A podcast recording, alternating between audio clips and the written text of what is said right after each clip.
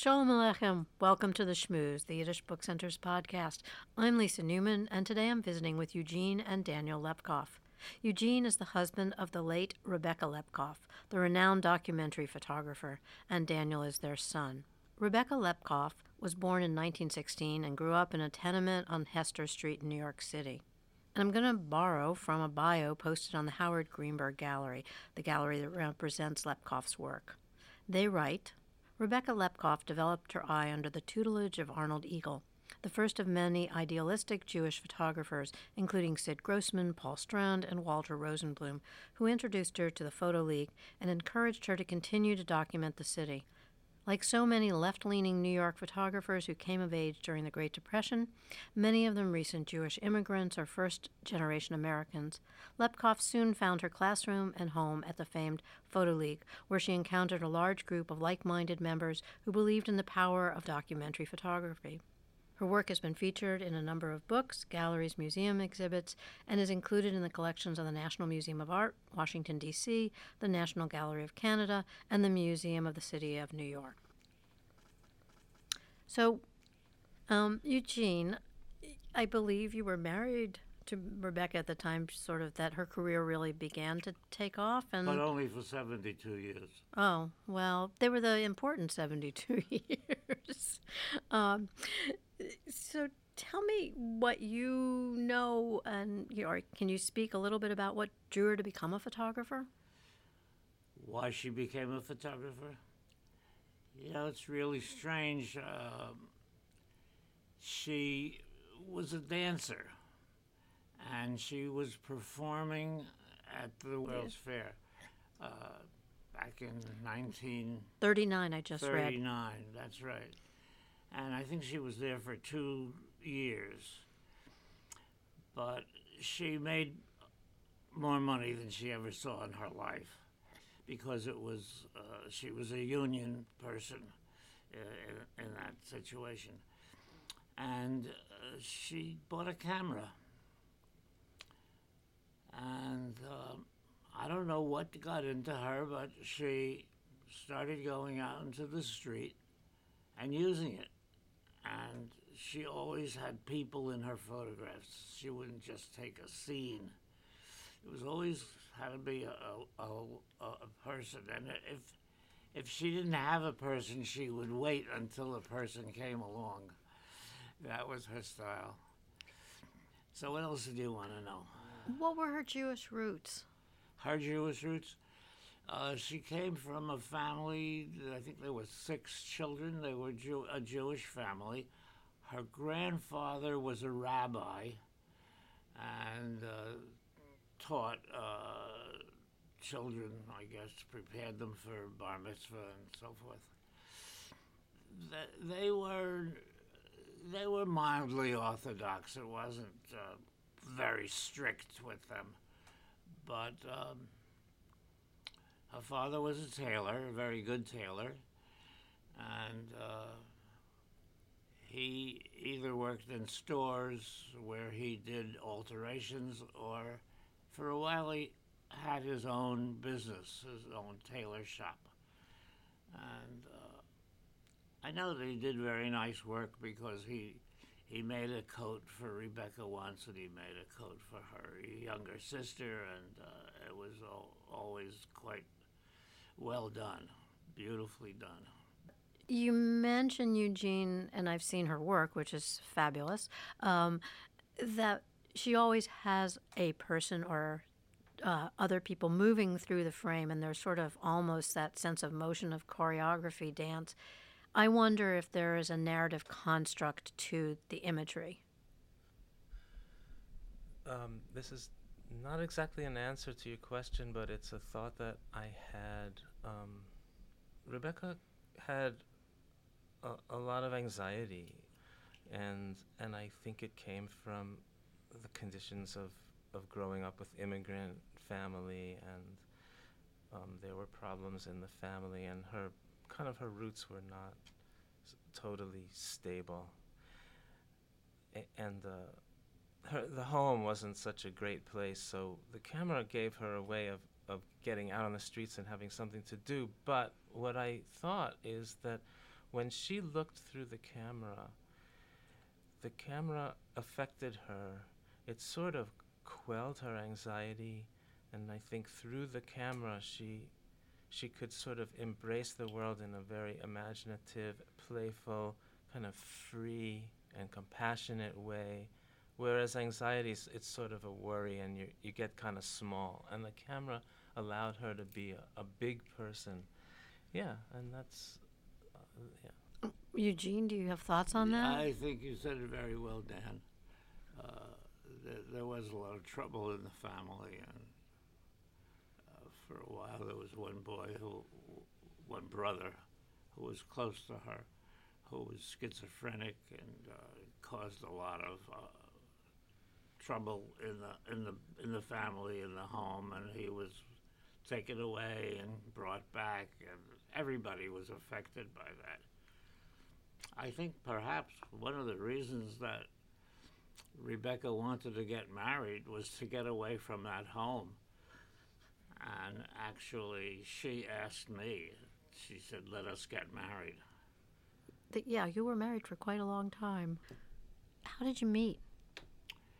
Uh, I told you that she became a dancer, and uh, she became a dancer because she was she was in a small dance group that had a leader uh, whose name was Bill Matons, and he was very political, and they used to dance at uh, political events, and uh, he frequently used poetry with his dancing. But she was part of that, and uh, he was the one. Uh, Bill Matons was the one who got her into the uh, World's Fair.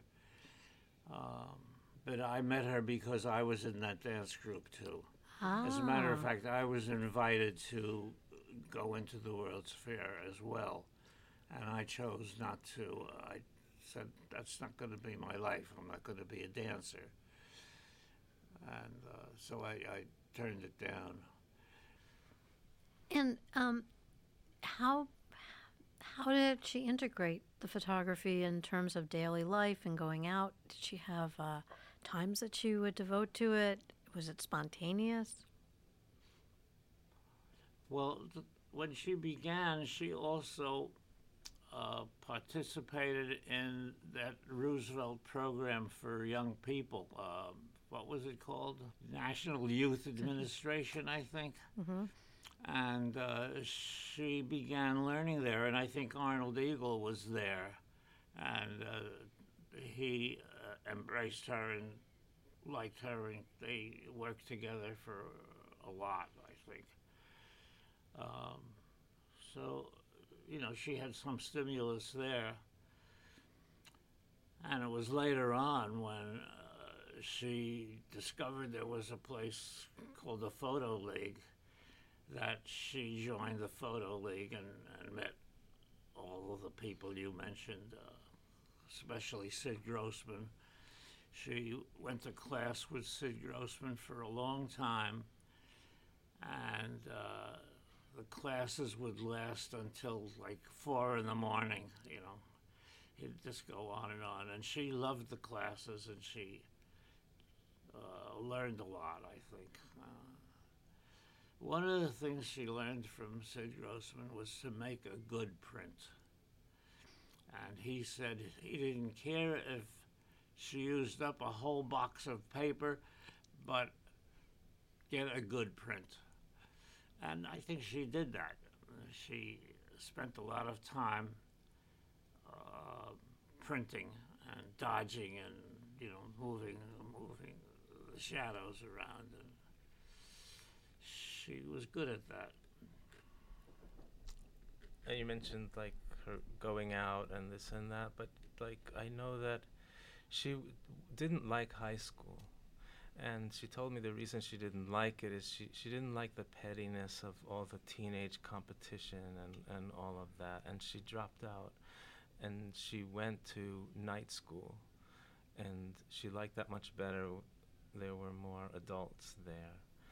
And she also discovered the public library where she'd just go and, and just read book after book after book and she ex- you know, she knew nothing except this little neighborhood of Lower East Side, and through reading, she just kind of educated herself about the world, the world of ideas, the geographic world, history, and things she she would have never known about. So she was an artist, and she didn't care so much uh, about s- social, I don't know, status and stuff. She just wanted to get to work at the thing she was really interested in, and she just organized. She was a mother and she was a wife, but her art was as as important as those two, and she would do whatever she could do to keep to work.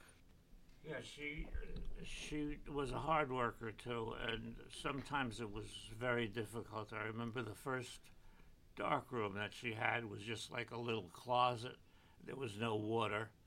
Uh, there was she had to block up a window to get it to be dark, and she had to carry everything in. She carried in water and the chemicals and the jars and the, the enlarger was in there but uh, she just had a hard time.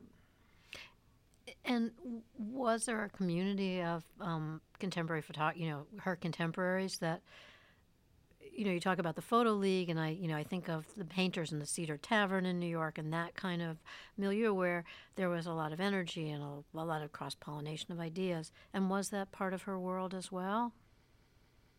This is just one of the of, of a few things I want to say. She used to tell me how maybe it was in the photo league or I'm not sure, but when she'd get together with groups of photographers, they'd look at each other's prints. And she said there was there was a, a very energetic dialogue about what is a photograph and what a photograph could be. And they would often be very excited because someone would photograph something. I don't know what exactly, but that had never been put in the frame of a photo before. And, and it sort of opened up some vistas or redefined like oh oh a photograph could be this you know like photograph steam or photograph smoke it was a young enough form that there was like uh, a, a, a discovery of innovation and excitement about what a photograph would be. You know she died about four years ago and there was a memorial for her that was organized by photographers in new york. It wasn't a family thing uh, but I, w- I went. And um, it, it was at that memorial that I, I realized everyone was ta- everyone was thinking about the photographs that she took, and I started thinking about how the camera affected her. How like if you look through the lens of the camera the other way into her, and that was and I and I talked about that and I danced, but there were a lot of people I never met, a lot of young women. You know, she was quite healthy until a few months before she died. And she died at 98, and she would walk around the city in her 90s with a camera around Chinatown. She'd go uh, and wherever, and Harlem. yeah, and uh, and younger younger women photographers really admired her, and they came to her memorial, and she was like a a figure for her, or representing like what their future could be, or just they admired her. I don't know if she was their mentor. I don't know if she interacted, but she was an inspiration to a lot of people who would see her around and and and get uh, in, inspiration and hope. And so she, and I'm sure she liked, you know, she liked that. She liked that position. Mm-hmm. But uh, Well, it's nice to have her be part of this this weekend program and to, to look at her work and to look at her in the context of that generation and the work that she did.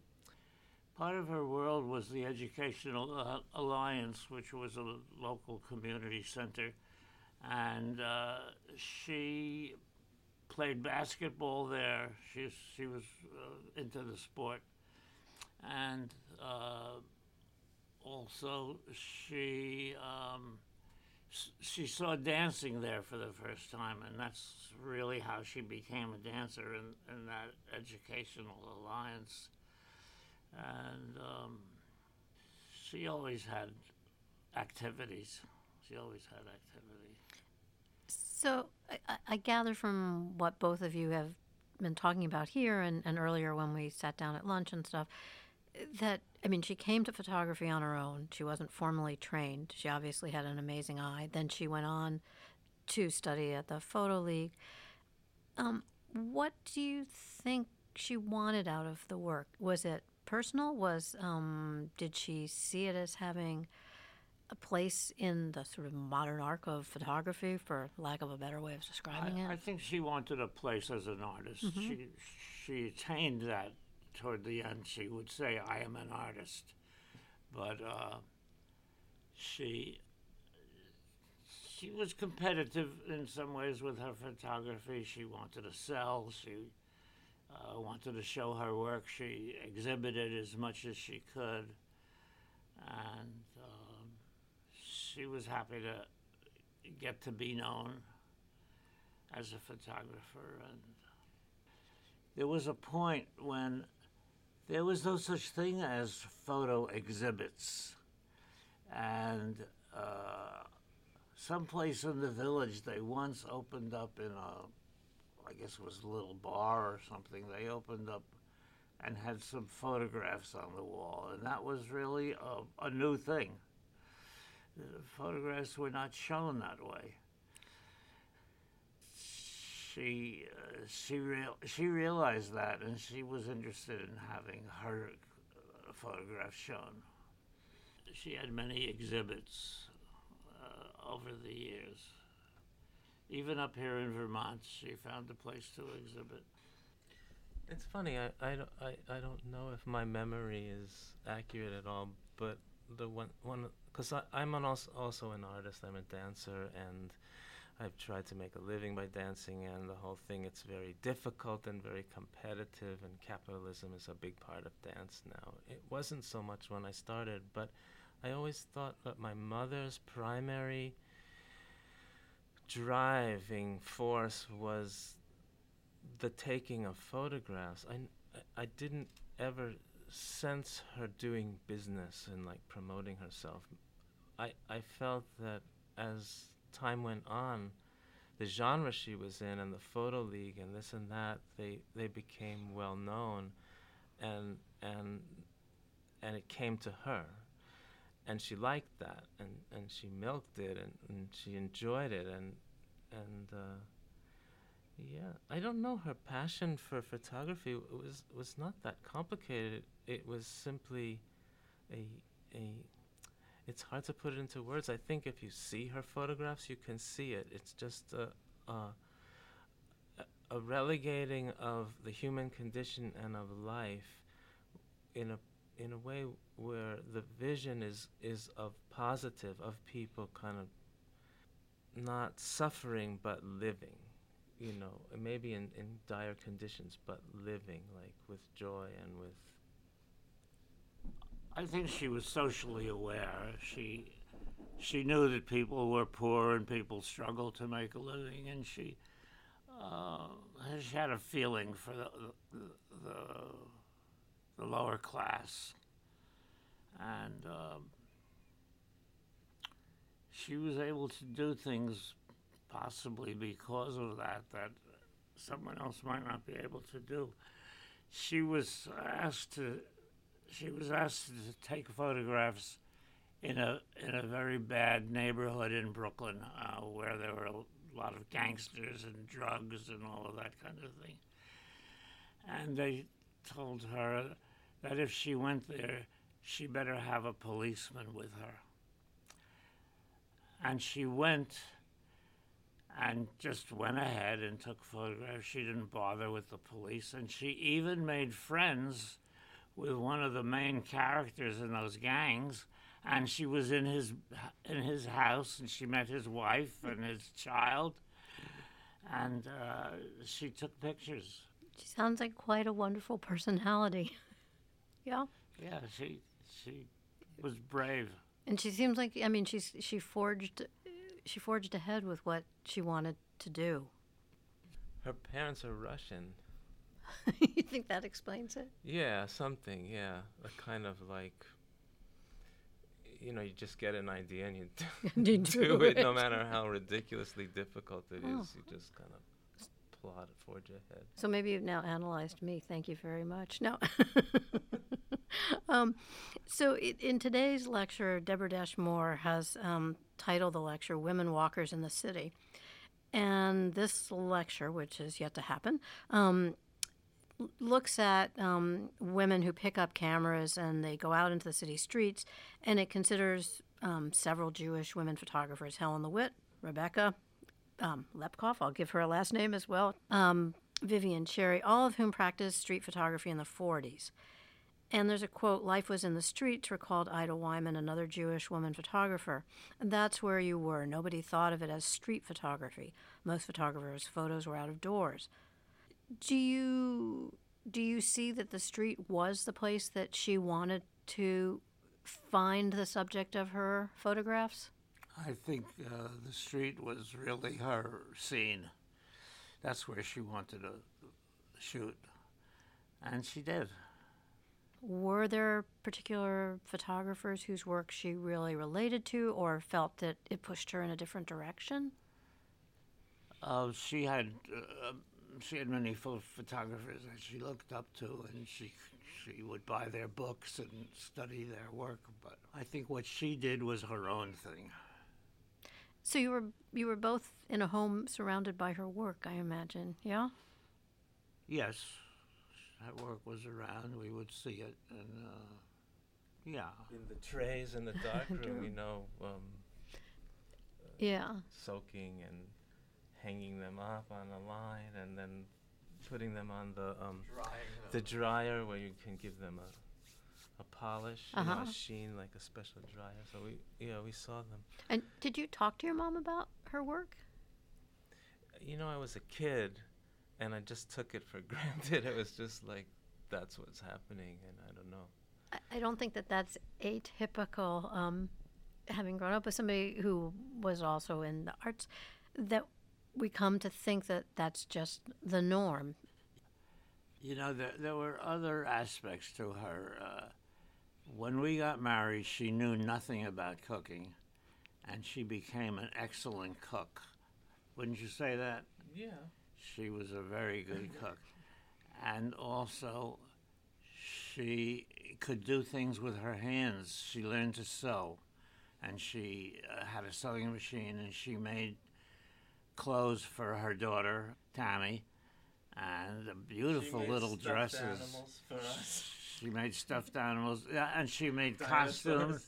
She made a costume for Jesse, who wanted to be so what a A dinosaur or something. something like that. Uh, a Superman. Uh, Yeah. And But, she made uh, quilts and she made- macrame and she did she tai did- chi. yeah, she did all Tai Chi. She uh, studied it herself uh, with a, with a group, and then she began teaching it. And she taught Tai Chi up in Vermont, outdoors on on on uh, on the lawn, and people did it barefooted. You know, Just a bit of a pioneer with that too. I uh, uh, this, d- don't have to say this, but also my father Uh-huh. um, is a house builder, a furniture maker, watercolors, oil paints, jewelry. They were both my parents were makers, and I think you do, as a child, you since it's your milieu or just you know you don't wonder about it. It's just a given, but later on, as an adult, those those things, those aesthetics, those activities, that work ethic, the idea of making things like, even if you don't pay any attention, it kind of soaks in to you, and it, and having an eye, and uh, you know, just it bleeds in. You don't have to like study it or even have a very conscious interest. It just soaks in because you're you're living with it, you know, Right. and you're growing up and developing in that environment. So this occasion for me and I think for my father is um, was well Rebecca is is in his life a lot. He's she's in his dreams and and um, it's different for me, but um, to to kind of remember like her energy and her like drive and and, and have like her as a younger woman be come in, in my mind as a picture and, and all of that time and their life together and, and share it with you, it's a, it's a, it's kind of a gift. Well, it's a gift for us too, and and we should thank you again. Um, thank you again so much um, for joining me and for coming here today. I know that um, participants in this weekend program are going to love the opportunity to speak with you um, after the lecture and and um, to have you add some comments. Um, for our listeners, I would say that anybody who is interested in learning a little bit more, you can try looking at howardgreenberg.com. Howard Greenberg Gallery is a wonderful gallery um, who represents the work, and um, there's biographical information. So thank you again for joining us. Would you like to say something in Yiddish before you leave? No, no, not not now. I wanted to say that if people want to see her photographs, uh, the the Greenberg Gallery is more than welcome to take her photographs out of their archives and open up boxes of photos and let people look at them. Thank you. And they were very generous in working with us to allow us um, to use her work on um, promotional materials that we had, which is actually what led us to getting together. In terms of Yiddish, I could say sei gesund. All right. Take care and uh, hope we have you back again at, at the center. You've been listening to The Schmooze, a podcast of the Yiddish Book Center in Amherst, Massachusetts. I'm Sophia Schulson, a fellow here at the Yiddish Book Center. For more information about this podcast and to subscribe, visit our website, yiddishbookcenter.org. While you're there, I recommend listening to episode 164, Steiner Summer Yiddish Program alums on stage at their Yiddisher Idol, where Steiner alums Leah Reese Dennis and Michael Yashinsky talk about performing their original Yiddish songs at the 2017 Der Yiddisher Idol, an international singing contest in Mexico City. Sei gesund, be well, be healthy, and tune in again soon.